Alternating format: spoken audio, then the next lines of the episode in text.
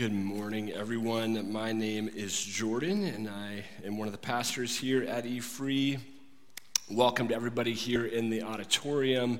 Welcome to everybody over in the venue, and welcome to anybody watching online. So glad you could all join us together today. So, we are continuing our series in the Minor Prophets Major Message by looking at the prophet of Zechariah this morning. Um, as we do that, would you think about a world for a moment? Um, my guess is that you're like me and you think of the world as amazing. There's a lot of amazing things that exist in our world, a lot of amazing places, amazing people. There's a lot of good that exists in our world. But there's also a lot of brokenness that it doesn't take long to figure out that there's brokenness in our world, whether you see it on the news or whether you hear about it in someone else's family or you experience it in some way, shape, or form in your family, that brokenness exists. So, my guess is that you, like me, are trying to make a difference, that you want to make the world a better place, that you want to impact the world for good. And so, you try to do that, whether it's through your parenting, whether it's maybe the sibling that you are, maybe it's where you volunteer, where you give your time to, maybe it's the kind of neighbor you try to be, or the kind of coworker you try to be, or what you do for a job, that you're trying to make a difference in the world. And if you're like me, there's moments when you wonder, am I making a difference? That am I making a difference in the lives of my kids? When I, I want to pray with them and they're climbing all over the place, like, is this really making a difference in their life? Or I'm trying to read the Bible with them and they're making fart noises. Like, is this really making a difference in their lives? Just my house? Maybe just my house. Or maybe it's you really want to share the gospel with your neighbor, but you just feel like they just don't really, are they, are they, really going to be interested? Are all my efforts to try and be a good neighbor to them, is it making any difference? Or maybe it's where you volunteer. So I have the joy of working with middle school and high school students. I love working with middle school and high school students. I am so grateful that I get to do it. But there are some nights, if you've worked with middle school and high school students at any point in any time, that you wonder if I had talked to houseplants would they have listened better than these middle school students? Or, or you wonder, like, if we had small group with cats, would they have sat more still than my middle school boys? Like, did they really get anything? And you know at the end of the day, it's not true. When you go home, you know like, like God's using it, but you really wonder, like, is this making a difference? Am I impacting the world for good, or am I just wasting my time? And in Zechariah, we're going to wrestle with this concept because Zechariah and the Israelites are going to be rebuilding the temple, and there's this grumbling underneath of does it matter? Like, if we rebuild this temple, does it matter? Is this really making a difference in the world? And what we're going to see is that God is going to send some, some visions to Zechariah, who's a messenger on behalf of God, to let them know that he wants them to join God in celebrating small acts of faithfulness. That he wants them to not look down on these small acts of faithfulness, but instead they should be celebrating them. They should be going, Yes, these little acts of faithfulness are making a difference. These are great. These are worthy to be celebrated. And so that's what we're going to see as we dig into Zechariah. So let me pray, and then we will uh, flip to Zechariah. Father God, I thank you uh, for all of these men and women and children here in the auditorium, over in the venue, and online today. God, would you use your word in a powerful way to shape us? God, I pray for those people that are weary. That maybe it's the mom or it's the dad who've been trying and been praying and been hoping, and just seems like there's not any fruit. Or God, maybe it's the person who's been volunteering and they've been praying for a student or praying for a kid or a guy or a woman for them to get it, and it just seems like they haven't. God, would you please encourage them? Would you strengthen them? God, for those people that may have given up, that maybe they're here, but they just feel like this doesn't really make that big of a difference. God, I, I pray that you would break through their cynicism. God, you would break through their sorrow.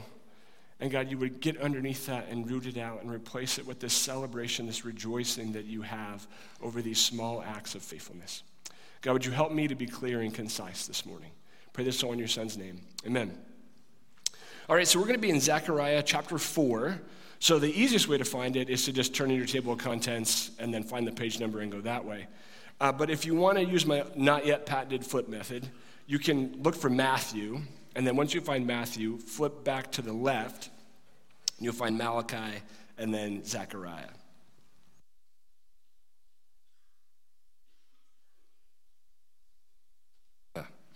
Okay, so as you're flipping there to chapter 4, verse 1, I want you to know that if you were here last week for Haggai, Zechariah and Haggai are co-workers, that they are working on behalf of God at the same time period in the same place, trying to accomplish similar things. So if you're like, this sounds really familiar, it's because you heard it last week to some extent.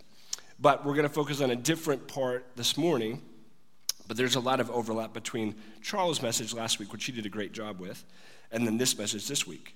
So God's people go into exile because they have been committing acts of idolatry where they have not been undivided in their heart to God. And then also they have been committing acts of injustice. They haven't been doing what God, what's right in God's eyes. They have not been keeping the covenant and been faithful to uphold their part of that. And so God sent them into exile so the northern kingdom goes into exile first, and they're in exile for about 200 ish years. And then the southern kingdom, they go into exile second, and they're in exile for about 70 years. So they, they, um, the southern kingdom is conquered by Babylon, or Babylonia, Babylon. Sorry, and they go to Babylonia. And then Babylon is conquered by the Persians.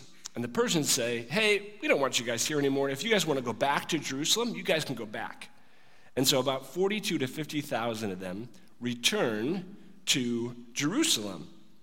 And they are led by the high priest, whose name is Joshua, and then the Israelite governor, whose name is Zerubbabel. And he is kind of functioning as the highest governmental authority, so he's kind of close to being their king, though he's not their king because the king of Persia is their king and he's working underneath him to do what the king of Persia wants him to do in Jerusalem. And so they begin to rebuild the temple, and they begin to rebuild the walls around Jerusalem. They rebuild the altar, they begin to set the foundations for the temple, they start working on the walls, and the, their enemies that surround them around Jerusalem are going, We don't want you guys to have walls. So they send a letter to the king of Persia and say, Hey, king, you know these Israelites, they're rebuilding their walls. You don't like that. Like, go look in your history books. When you find out that they have walls around the city, you're going to find out they don't pay their taxes. They're really bad. And so you don't want them to have walls. You need to stop them building these walls. And so the king of Persia has his guys look in their history books and he says, You're right. We don't want them to have walls. So he sends ambassadors to go back and say, Hey, stop building the walls. So they keep building the temple, but it's like this 20 year period where they start and they stop and they start and they stop. And then their enemies around them go, We don't want them to build this temple either. So they send another letter to the king of Persia and say, Hey, you don't want them to build a temple. Like, look what happens when they have a temple here. Things don't go well. Well, the Israelites send a letter with that letter that says, Hey, the other, the former king in Persia wanted us to rebuild this temple. You should look into that. And so it's a long distance for letters. They don't have email. It doesn't just like instantaneous get a response. You know how government is. So it takes a while. So they send this off and they're waiting for a response. And so while they're waiting, they keep working. But I think there's this low grumbling of like, does this matter? Are they going to show up like they did before and they're going to tell us to stop? This isn't great. So into this in Zechariah 4, God begins sending visions. And so we're going to pick it up after he's received a few different visions.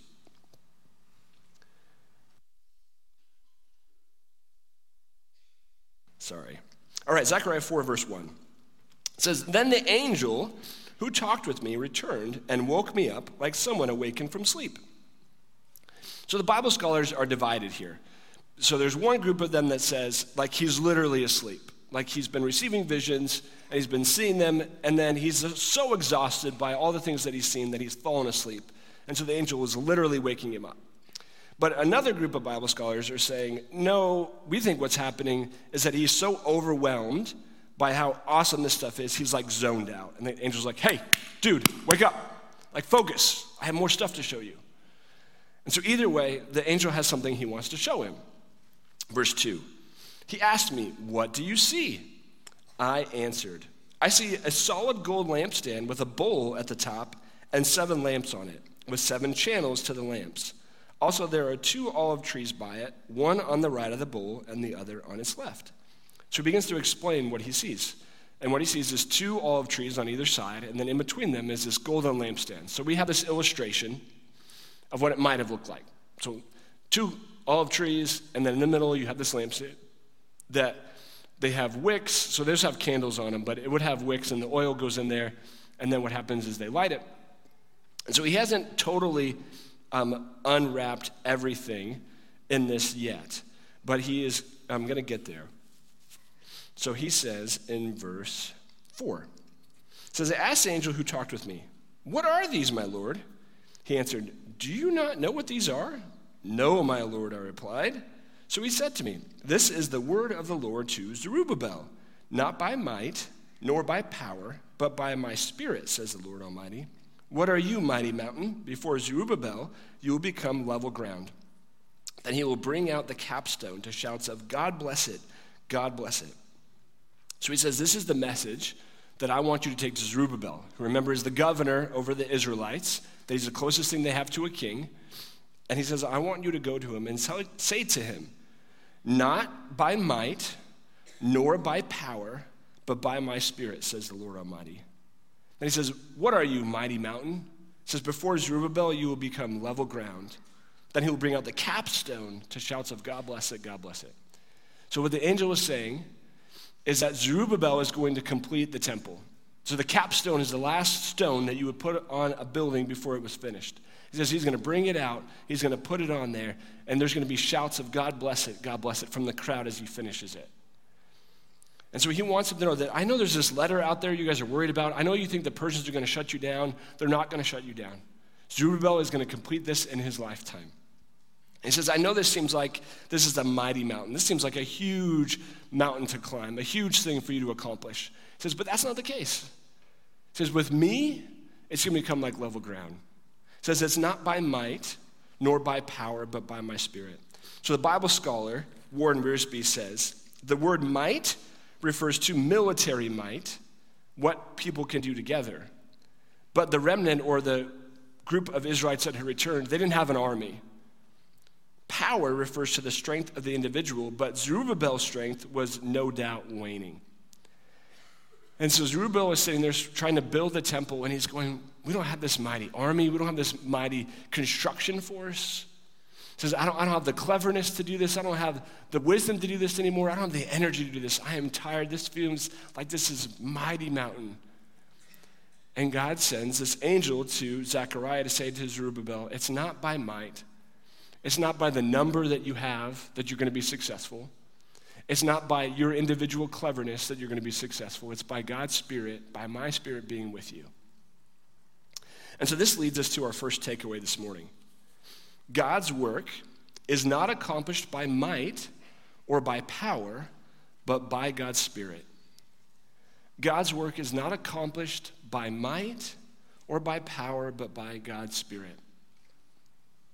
So you think throughout the Bible, there's all these moments where God's Spirit accomplishes great things, where it might seem like it's an individual, but really it's, it's God's Spirit working through them or working around them. So you think about when Moses uh, parts the Red Sea. So God rescues his people, frees them from slavery. They are marching off into the wilderness. They get to the Red Sea. The Red Sea is behind them. The Egyptian army decides they're going to destroy the Israelites. They chase them towards the Red Sea, and now they're like, What are we going to do? We have the Red Sea behind us. We have an army in front of us. What are we going to do? And so God says, Moses, walk out there and put your staff in the water. He walks out there, puts his staff in the water, and the sea parts. And then the Israelites walk through on dry ground. The Egyptian army chases them into the Red Sea, and then God's Spirit brings the water back down onto the Egyptians. And so God rescues his people, defeats an entire army without his people having to raise a sword or a spear. But it's by God's Spirit that they accomplish these things. So for us, I think really what's so important here is there's a lot of times that God calls us to do things that we say, well, I don't, I don't have the ability to do that, God, or I don't have enough people to do that, or I don't have the cleverness to do that. Like, oftentimes, I think people wrestle when God says, I want you to share the gospel with this person or that person. We go, I, I don't know how to do that, God. And God said, Well, just tell them your testimony. Just tell them how you came to trust and know me. He's like, Well, but then what if they ask me these questions? Like, I don't know the answer to their questions.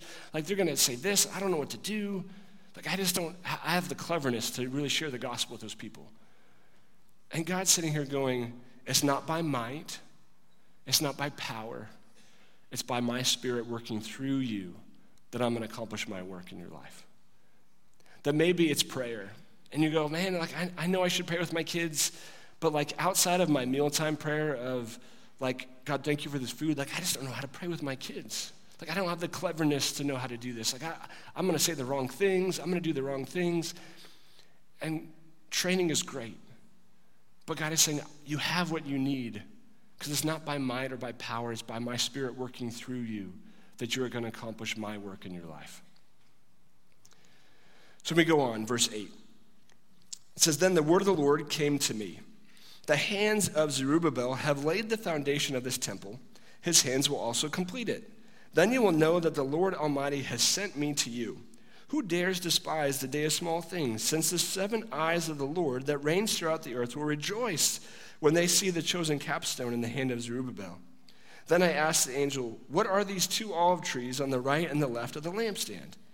Again I asked him, what are these two olive branches beside the two gold pipes that pour out golden oil? He replied, Do you not know what these are? No, my Lord, I said. So he said, These are the two who are anointed to serve the Lord in all the earth. So he begins to explain more of what he sees. So he says, There's two olive trees on either side, and then out of these olive trees come these gold pipes that are pouring golden oil into the gold lampstand so that they continually refill, so that they never run out of oil and they don't run out of light.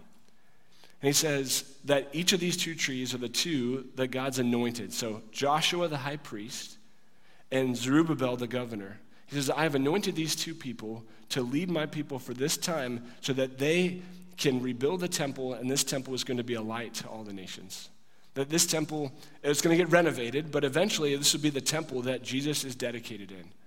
This will be the temple where Jesus goes to the courts and he flips over tables, where he teaches that all people can come to him.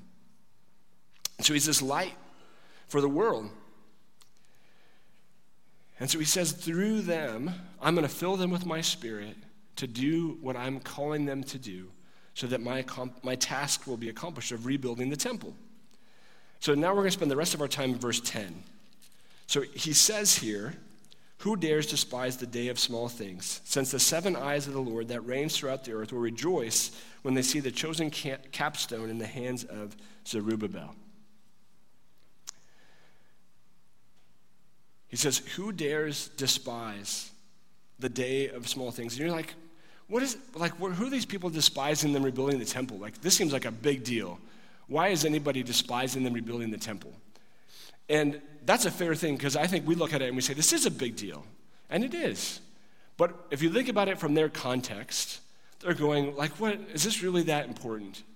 So think about this. They are a conquered people living in a conquered country, and they are very small compared to their conquerors. They have no king.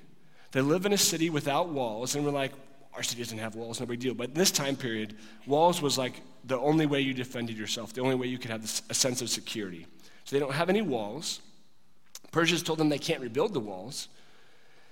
They live in this uh, country that used to be theirs, that God had promised to them. And they had, at one point, when King Solomon was reigning, they like ran most of the known world probably in that region and they're going like, really, is it that big of a deal if we have a temple? Like, if we finish this, like, we're not going to have a king. We're, we're not going to get the country back. We're not going to have an army to overthrow the Persians.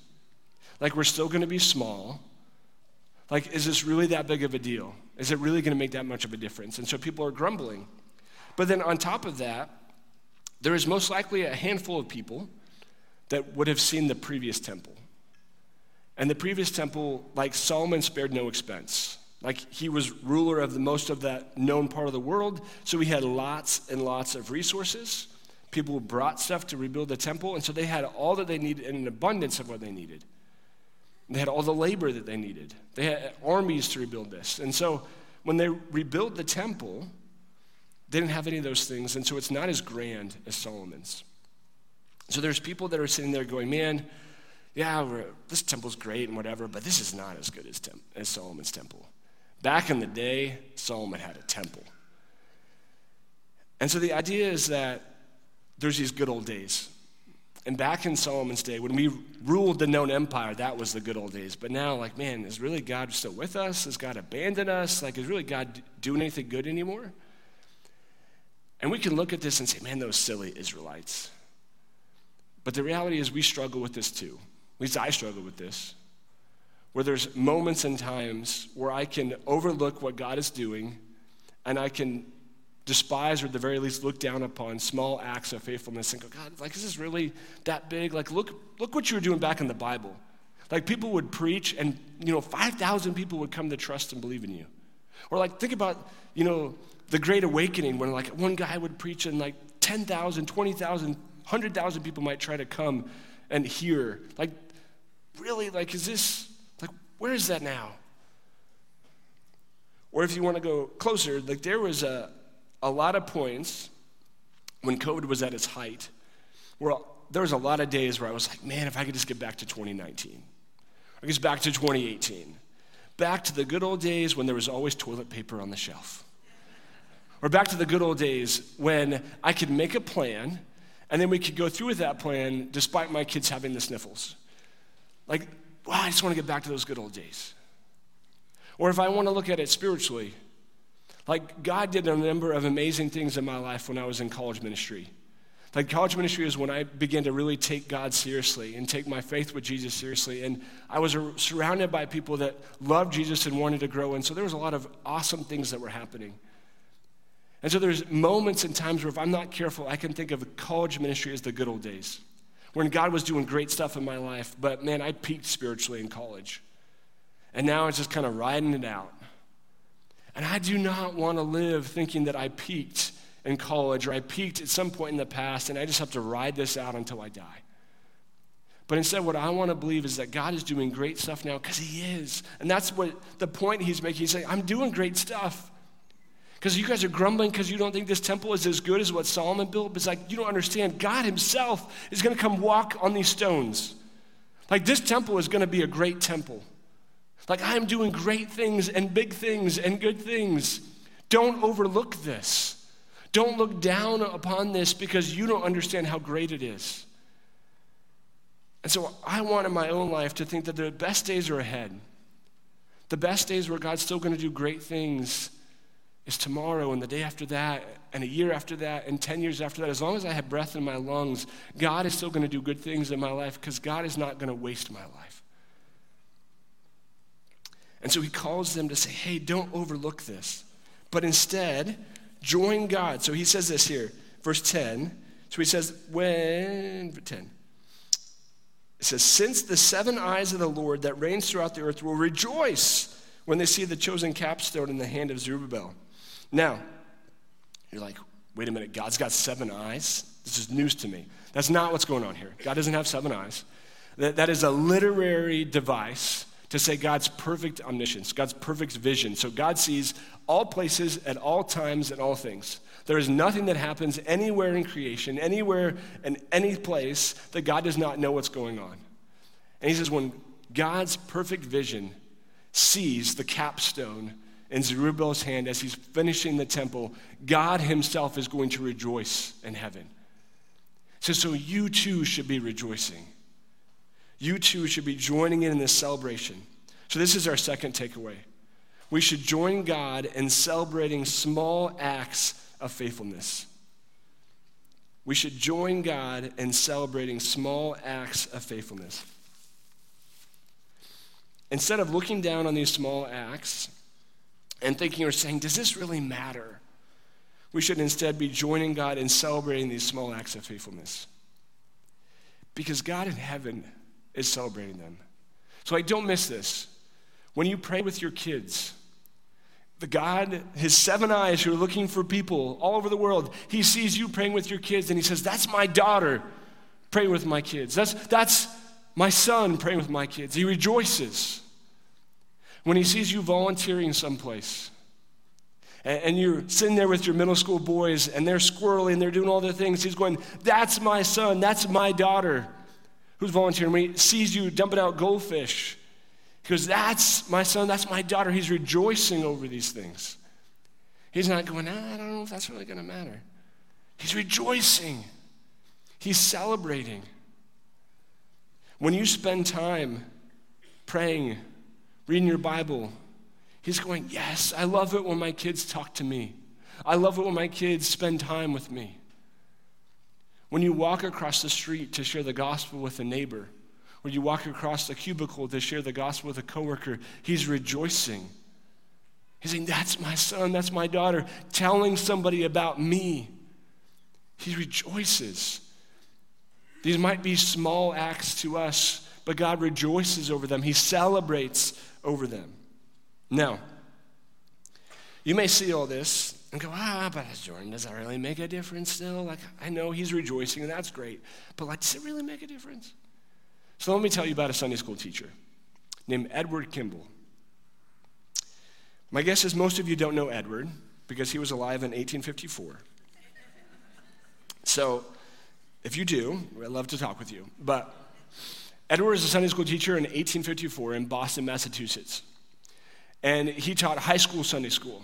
And there was a 17 year old boy in his Sunday school class. And this boy was only there because he wanted to work in his uncle's shoe store. And his uncle said, If you're going to work in my store, there's a condition you have to go to church. That I will not let you work for me unless you go to church. So the boy was like, Okay, I'll go to church. So he goes to this Sunday school class so he can keep his job. Well, you may be surprised to know he's not super engaged when he's forced to be there, but he's not super engaged. And Edward sees this boy. He comes a few times. I don't know how many times he came, but he came, I would guess, pretty regularly. And he said that this boy did not seem interested in God, did not seem interested in church, did not seem interested in any of this. He was checking a box to keep his uncle happy so he could keep his job. But he felt like God wanted him to go and share the gospel with this boy at the shoe store. And I don't know what Edward's like, but if God had said to me, God, he was like, Jordan, I want you to go share the gospel with this person. I'd be like, really? Like him, God? Like you, you've seen him in Sunday school. Like he's not interested. Like you want me to go to his workplace and do this? Like I'm gonna go in there and invade his space. And he's like, what are you doing here? Like it's enough that I see you one day a week. Like I don't need to see you. Like, do I really need to? Like this, this is the kid you want me to go talk to? But he goes. And he goes into the back room the boy is stocking shoes. He begins to tell him that God loves him. God cares deeply about him. God wants to rescue him and to redeem him. He wants to save him from the wrath that he's been storing up through his acts of rebellion, through his acts of saying, I'll do whatever I want to do, God. I don't need you. And ever since when he walked away, he didn't really feel like much had gotten into him. Didn't feel like he had really made a difference. But the boy came to Christ. There was that conversation that led him to say, Yeah, I want to surrender my life to Christ. Now, that boy's name is D.L. Moody, which you might not know that name. That may not mean much to you, and that's okay. But what you need to know is that D.L. Moody would move from Boston to Chicago. And in Chicago, he would start his own Sunday school class that would then become a church called the Moody Bible Church, which is still operating today, still a church today. That if next week you wanted to go to church there, you could drive to Chicago and go to church there. On top of this church, he also started the Moody Bible Institute, a seminary to train teachers and preachers of the Bible that I have had friends that have attended recently. And then he began to become an evangelist. And he toured the world in the 1800s, sharing the gospel with estimates of 100 million people. And if that's where the story ended, that would be an incredible, incredible amount of fruit from that one act of faithfulness. But the story doesn't end there. So, D.L. Moody, in one of his evangelistic outreaches, he shared the gospel with a man named F.B. Meyer. And Meyer, in turn, shared the gospel with a man named J. Wilbur Chapman. And J. Wilbur Chapman surrendered his life to Christ. And then he became a spiritual influence. He discipled a man named Billy Sunday. And Billy Sunday then began to uh, become a spiritual influence, a discipler of a man named Mordecai Ham. And Mordecai Ham became a preacher and evangelist, and he shared the gospel with a man named Billy Graham. And Billy Graham would go on to become one of the greatest evangelists of our time. He would also become the spiritual advisor to every president, from President Truman to President Obama, and he would be viewed as America's pastor. But even beyond that, my guess is there are people in this room that if I asked you to stand up, which I won't, but if I asked you to stand, there'd be people in this room that would say, My grandparents came to faith at a Billy Graham crusade. Or my mom or my dad came to faith at a Billy Graham crusade or through a Billy Graham televangelist event. Or my aunt or my uncle who shared the gospel with me. And you can trace it back to a Sunday school teacher named Edward Kimball through one small act of faithfulness, going to talk to a 17 year old kid that he was like, ah, is this kid really interested in God? But God, you called me to do this, and I'm going to do it. And so it's never just one act of faithfulness, but it's acts upon acts upon acts that God stacks over time to change the world. Because I totally believe that God has used those different preachers and teachers to make an impact on the world. So I don't know if when Edward Kimball died, if he had even the foggiest idea of how God was going to use his little act of faithfulness to change the world, to impact people in Kearney, Nebraska in the year 2022. But this is how God works He takes our little acts of faithfulness and He multiplies them. And He works them together so that the world is changed person by person slowly over time. And so maybe you've wondered does it matter if I pray with my kids? Does it really make a difference? Yes, it does. Does it matter if I, I read the Bible with them when they're crawling all over the place? Like, is really anything getting in there? Yes, it does. Like, does it matter if I go share the gospel with my neighbor that they seem super not interested in it? Is it really going to make a difference? Yes, it does. You have no idea how God might use that small act of faithfulness to put a rock in someone's shoe that they step on for 20 years of like, man, I had this neighbor that they were great. And they shared the gospel with me. I wouldn't call it the gospel. They told me about Jesus. And for 20 years, I couldn't, I couldn't shake this, this Jesus that they told me about.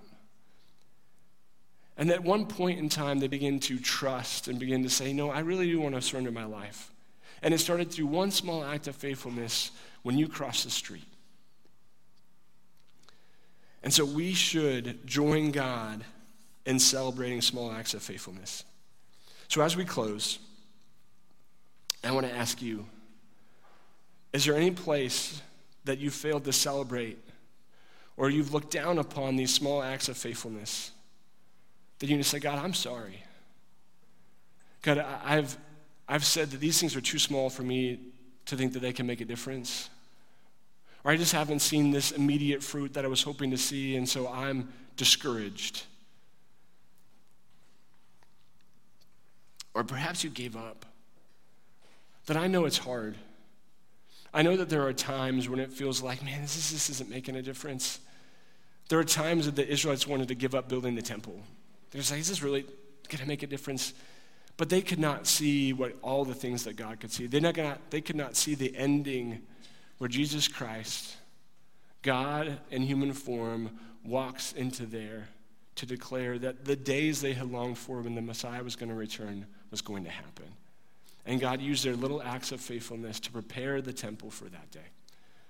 And so God will use our little acts of faithfulness to change the world, person by person, moment by moment, in these little places, in these little times. Let's pray. Father God, I thank you for your love and your goodness. God, thank you that you use our little acts of faithfulness to make a big difference. God, we confess to you that there's been too many times when we've just said, Does this really matter?